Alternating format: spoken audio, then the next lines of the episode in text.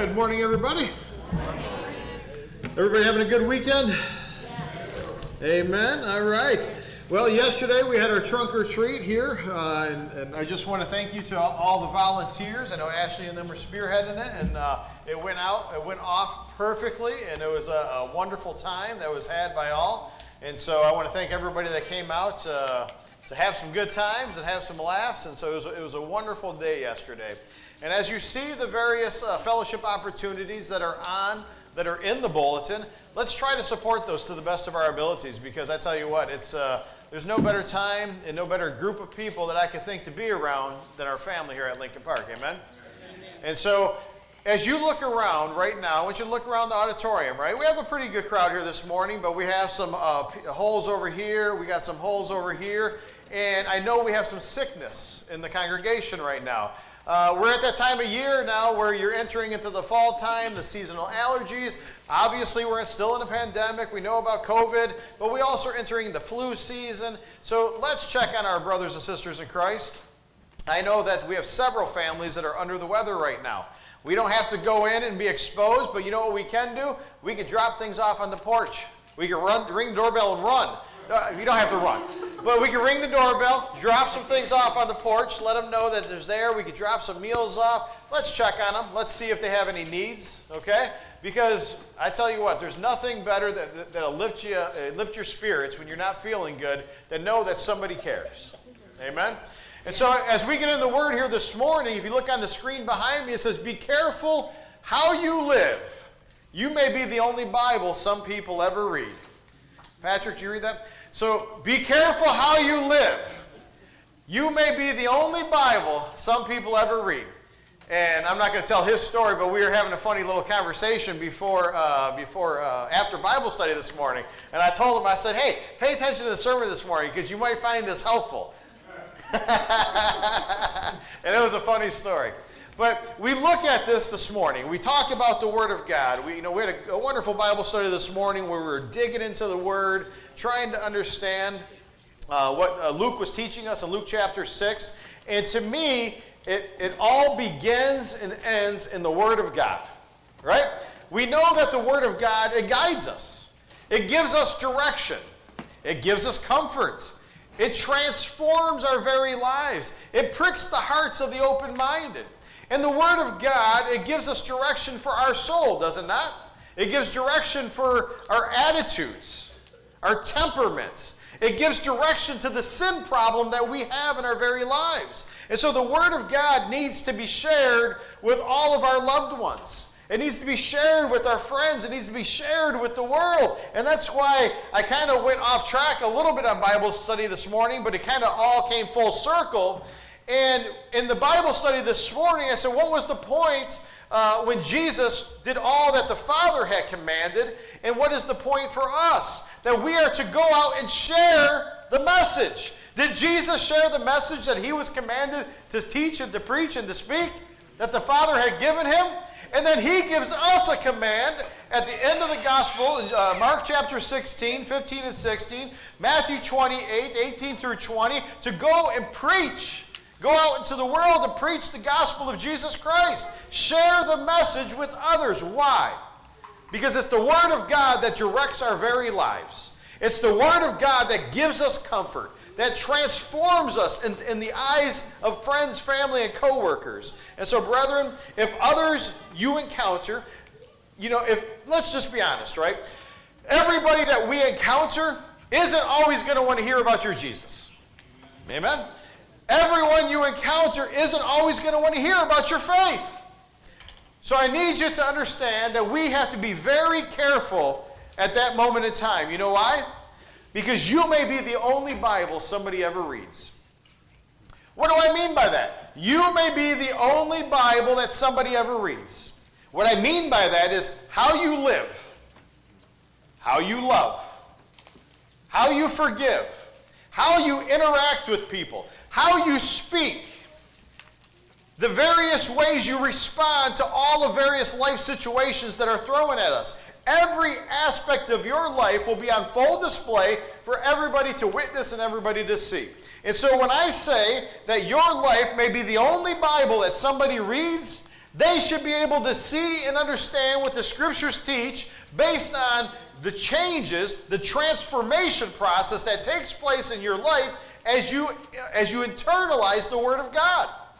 You all of a sudden are a more forgiving person. You all of a sudden, you don't use the same language. You speak differently. You act differently. You love differently. You're willing to forgive because you understand all that God has forgiven you. You're all of a sudden, your life is transforming and blossoming before the eyes of your friends, your family members, your co workers, and those in the world. And so, what I mean by uh, your life may be the only Bible somebody ever reads, they shouldn't have to read about forgiveness when they understand how you're willing to go above and beyond to forgive them of the transgressions that they may have committed against you. About the love that you have. Not any type of love, but sacrificial love. Brethren, the world doesn't know sacrificial love like the church should know sacrificial love. Amen? And so when you look at this by living out your faith, your life, your life should be a wonderful blessing to everybody you come in contact with. We are called to be a blessing because we know that we're going to receive eternal blessings. And so, in the here and now, we live our lives as a blessing to all we come in contact with. That's what it means to be careful how you live your life because you may be the only Bible somebody ever reads. We need to make sure, brethren, that we're not a bunch of pew sitters. We need to be active in our faith. Did God call us to be active in our faith? You're going to hear me to say this morning, like I said in Bible study, we have been called to go. Go where? Out into the mission field of the world and do what? Preach, teach, and share your faith. And allow your transformed life, your changed mind, to be the example that everybody sees. They say, Man, I know Anthony. I, knew Anthony from years ago, and he's a different dude now. He ain't the same guy. That's your goal. That's what you should strive for. So people can see that he's not the same man that he used to be. Amen. There's something different about him. But what is it? Where did that transformation start? What caused the transformation? And so, brethren, that's why I said it all begins and ends in the Word of God. Because the Word of God gives direction to our lives. And the Word of God is that guide, that light to our path, and that, that, that gives, that makes the crooked path straight. So every one of us has an important role to play in the kingdom of God for the furtherance of the Lincoln Park congregation, but for the furtherance of the kingdom of God.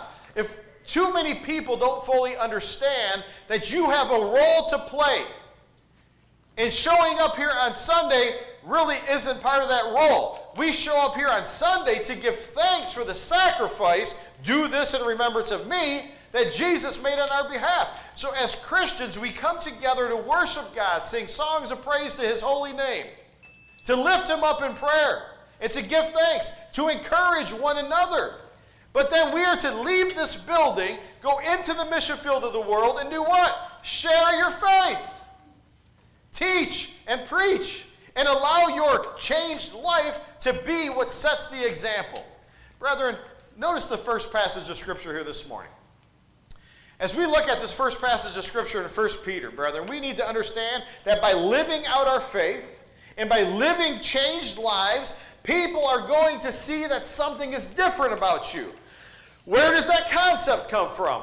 In the scriptures? Because the scriptures are what guides our lives. It all begins and ends in scripture. 1 Peter 1 14 through 16 tells us this. As obedient children, do not be conformed to the former lusts which were yours in your ignorance. What does it mean? That were yours in your ignorance. It says you didn't know what you didn't know.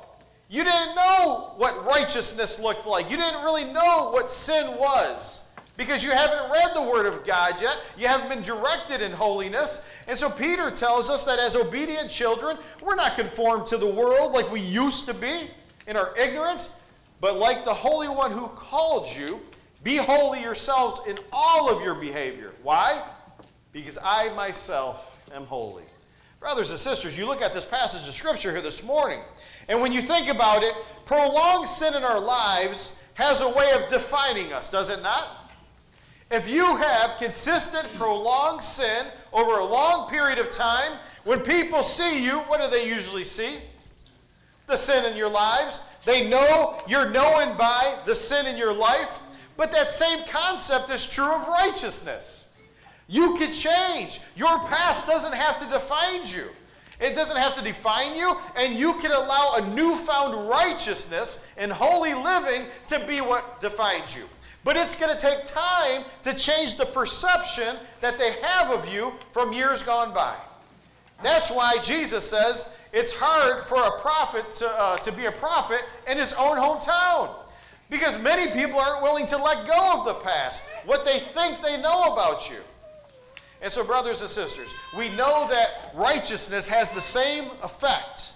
That prolonged righteousness over a period of time, consistent, holy, righteous living, will then change the perception that people eventually have of you. And when you allow your soul, when you allow your attitude, when you allow the sin problem that you have in your life to be brought into subjection to the Word of God, a beautiful transformation begins to take place. And it's, it's, it's, like a, it's like a budding flower that's opening slowly. But as it opens slowly, it gets more and more beautiful every day. And that's what our Christian faith, our Christian walk is like. Brothers and sisters, when you allow your life to be washed by the blood of Christ, a marvelous transformation takes place. Why? Because it says at that point, you become a new creation. God says, stop dwelling on the past. Stop dwelling on the sin. Stop, stop allowing people to define who you are based on past actions. You're no longer that person. You buried that person. He's dead and gone. And now we understand that when we've been washed in the blood of Christ, in a, uh, we're a new creation. Brethren, God says, stop dwelling in the past because I remember it no more. He says, why are you still dwelling on that garbage? It's like it never happened. But we have to allow that concept to sink in and stop dwelling on what used to define us. Ephesians chapter 1 and verse 7 tells us, In Jesus, Listen to this. In Jesus, we have redemption through his blood, the forgiveness of our trespasses according to the riches of his grace. Brothers and sisters, we need to be a people that immerse ourselves in the Word of God. Why? Because we're now a new creation that has been forgiven by the rich graces of God. And now you look at the next passage of Scripture. And I think of what, young, uh, what, uh, what Paul told young Timothy, who was an evangelist. And this is this concept and this, this thought process is for all Christians. That we are to be diligent to present ourselves what? As approved to God, as a workman who does not need to be ashamed, who accurately handles the Word of God. Brothers and sisters, by doing so, we could teach others. We could go and share our faith and teach others about the love and the grace of Jesus Christ, of God the Father, and the Holy Spirit which we lived out, which as we transform our lives, we live out the sacrifice of Christ. Because now we're living sacrificially. Because we buried the old man of sin, we're living anew, and now we're living sacrificially, not for the desires of the flesh, not for the sins that we used to enjoy, but now we live a sacrificial life in service to God, in service to the kingdom. Brethren, we can confidently teach others how to be freed from bondage of sin. You know why? Because who else here has been freed from the bondage of sin? Anybody here been freed from the bondage of sin? What freed you from the bondage of sin? The blood of Jesus Christ. Don't you think it might be helpful if we let other people know that they too can be freed from the bondage of sin? That they too have a hope for a better tomorrow? And that your past doesn't have to define you?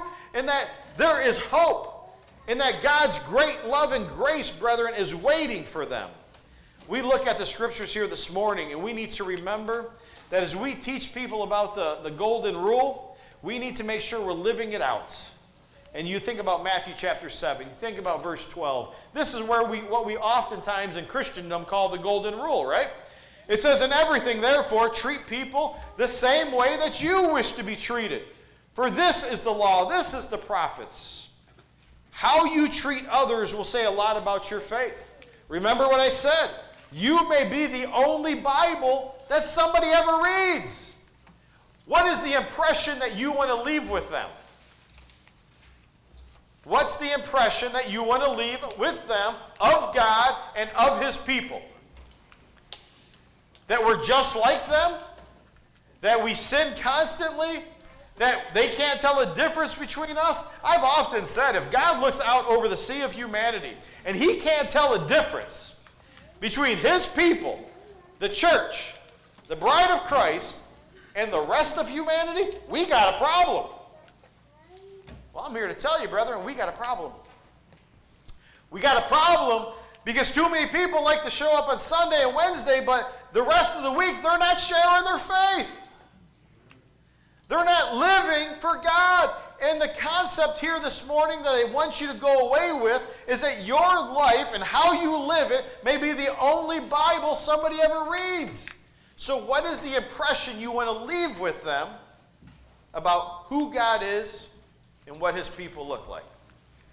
It's a different concept, I know, but it's something that we need to consider. Why?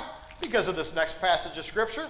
Because, as I told you, everything begins and ends in the Word of God.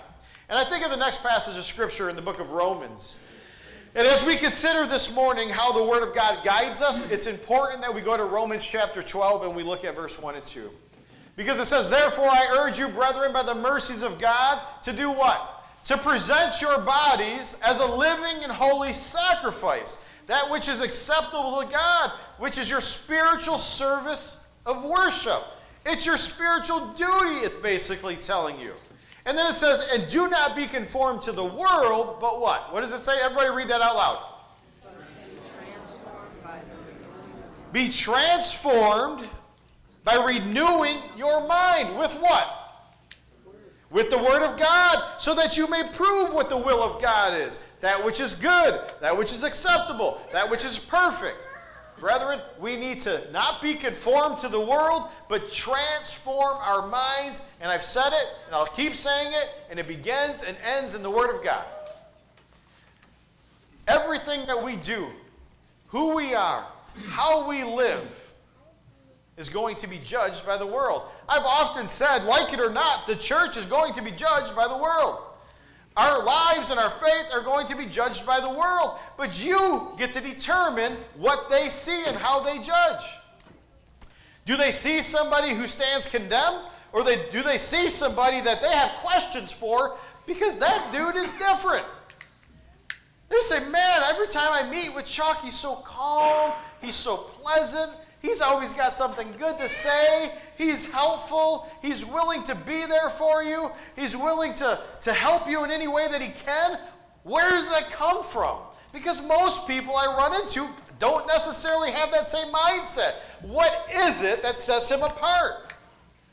That should be when you know that you're living a life that's different, that's washed in the blood of Christ, and that, brethren, that you're the Bible that they're reading through your life and your conduct and your actions is one that mirrors the Holy Scriptures, that mirrors the life of Christ. And as we transform our minds with the Word of God, our lives will transform before the very watchful eye of friends and family and coworkers. They'll begin to see a renewed hope in your life.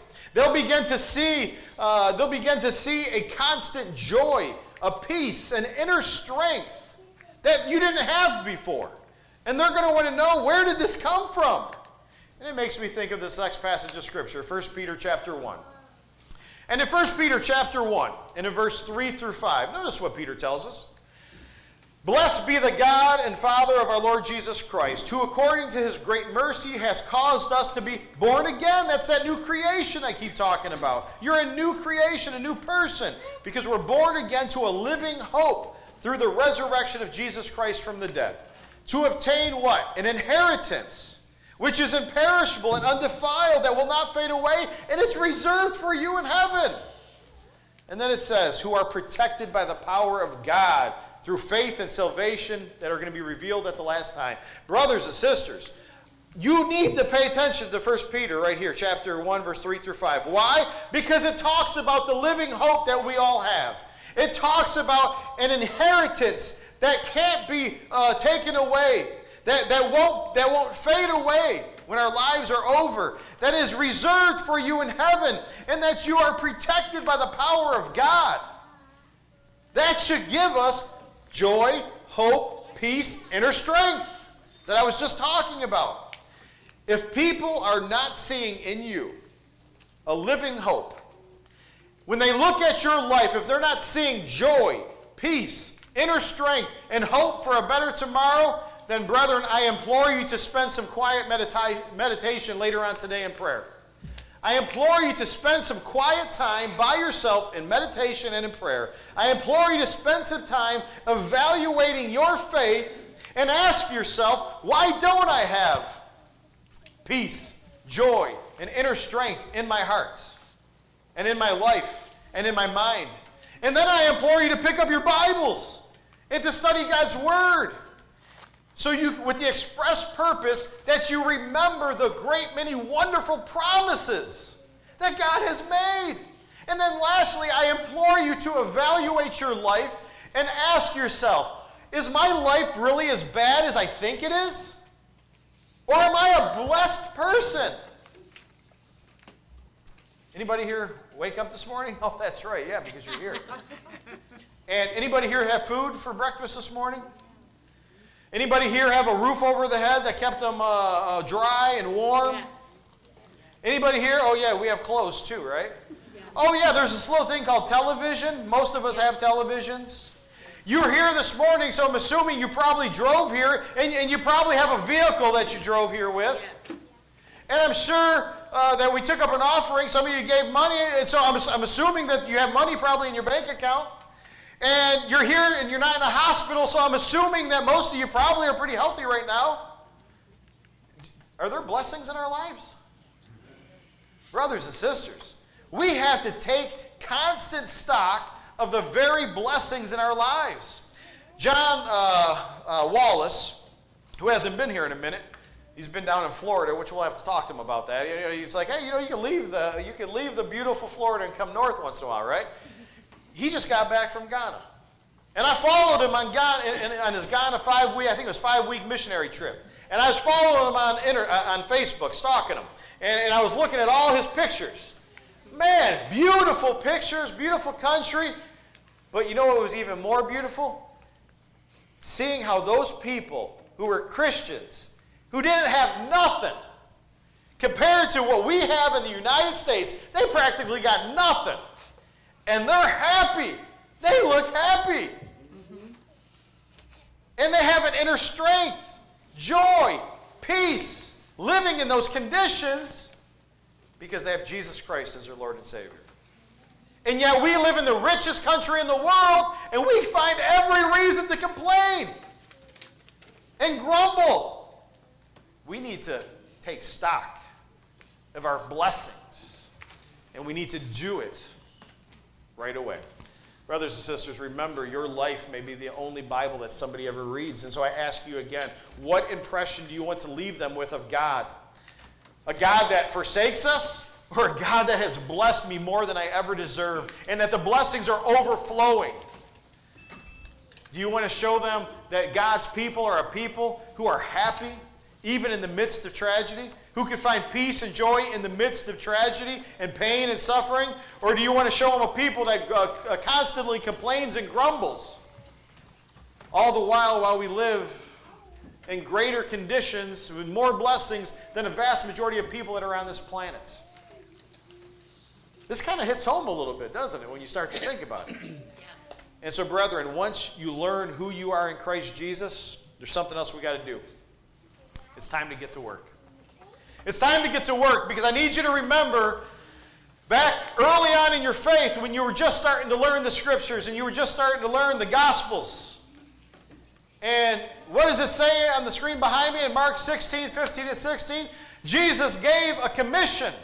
He says, I need you to go into all the world and I need you to preach the gospel to all creation.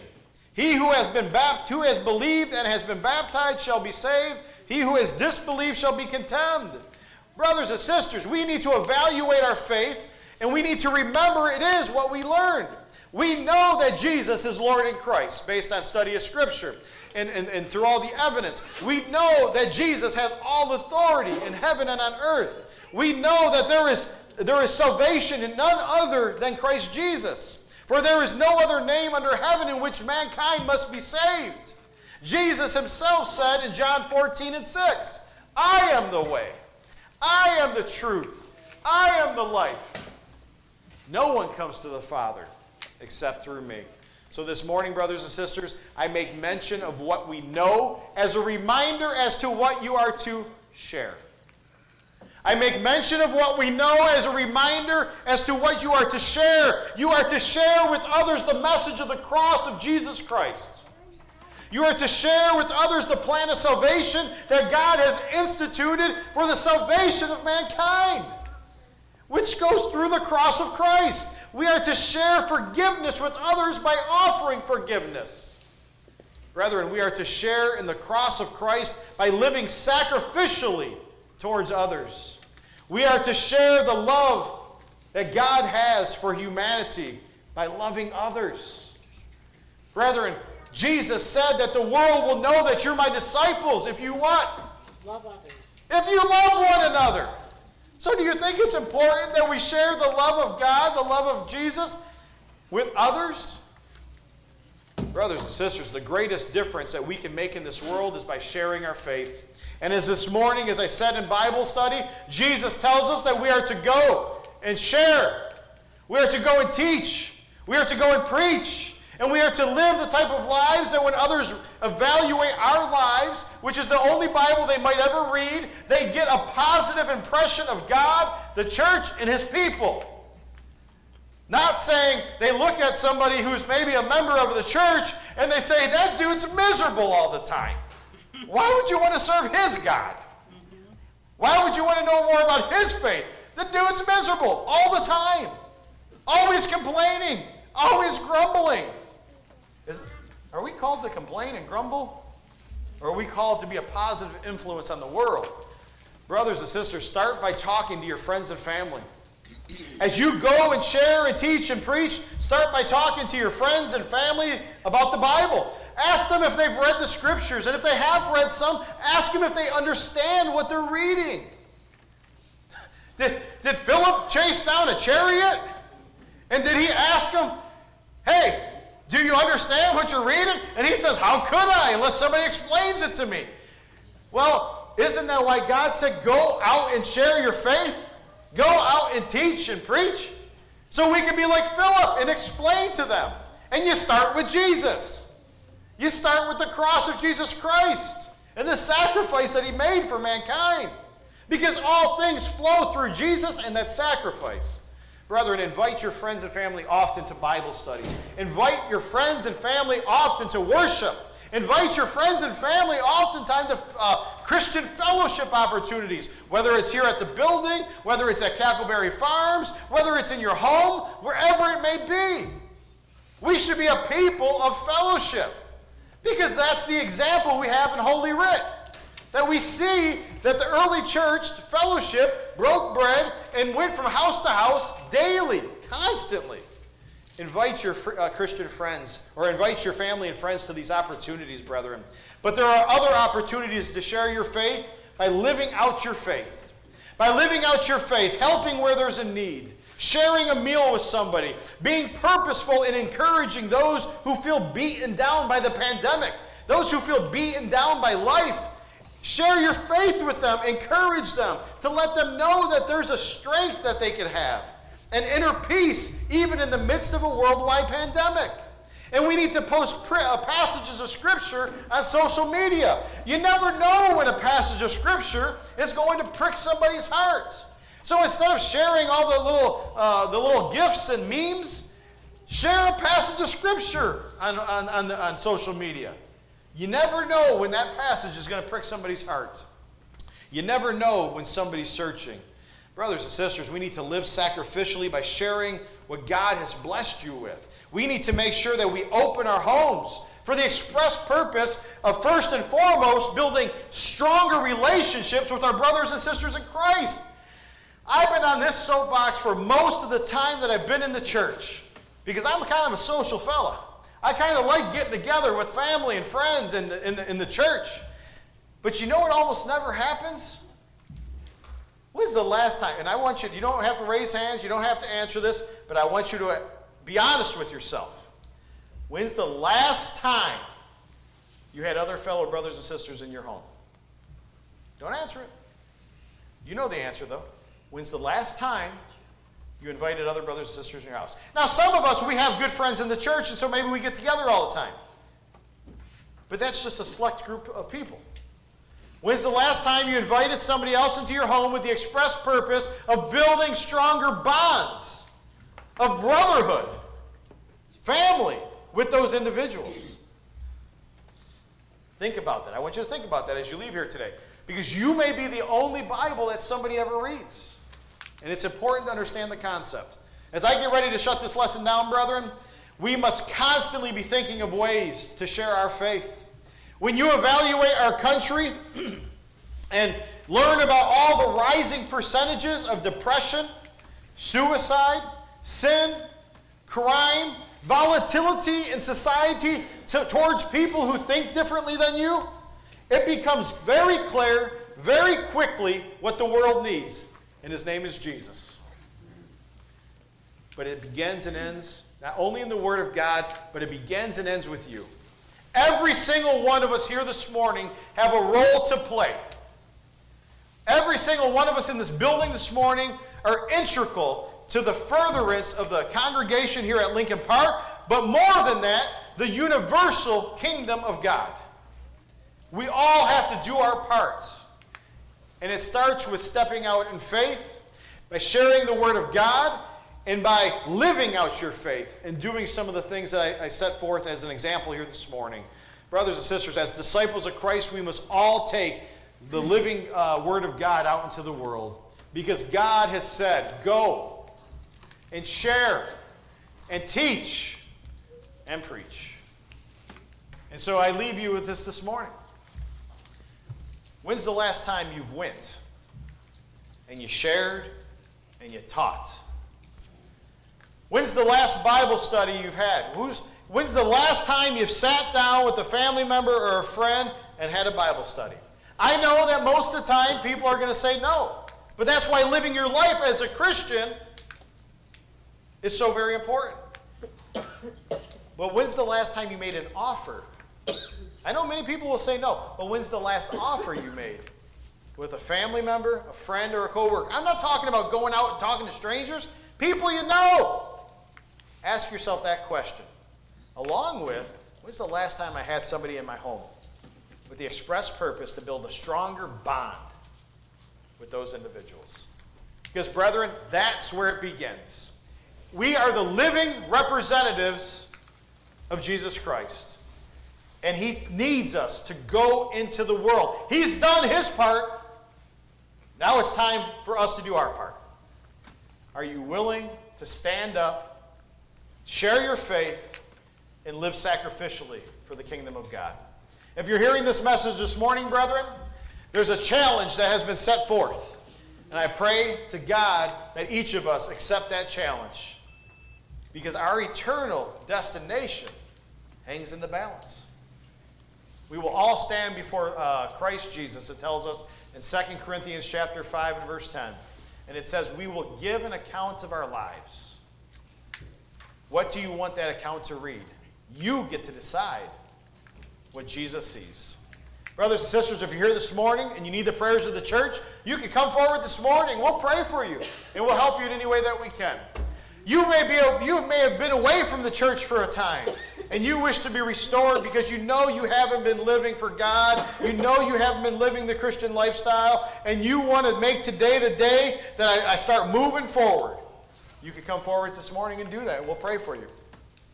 And you may have not been a child of God yet. You may have not come to Christ yet. You may not have been washed in the blood of the Lamb. Well, you have an opportunity to be baptized this morning for the forgiveness of your sins, to receive the gift of the Holy Spirit, and God Himself will add you to the kingdom as we come in, as we stand and sing.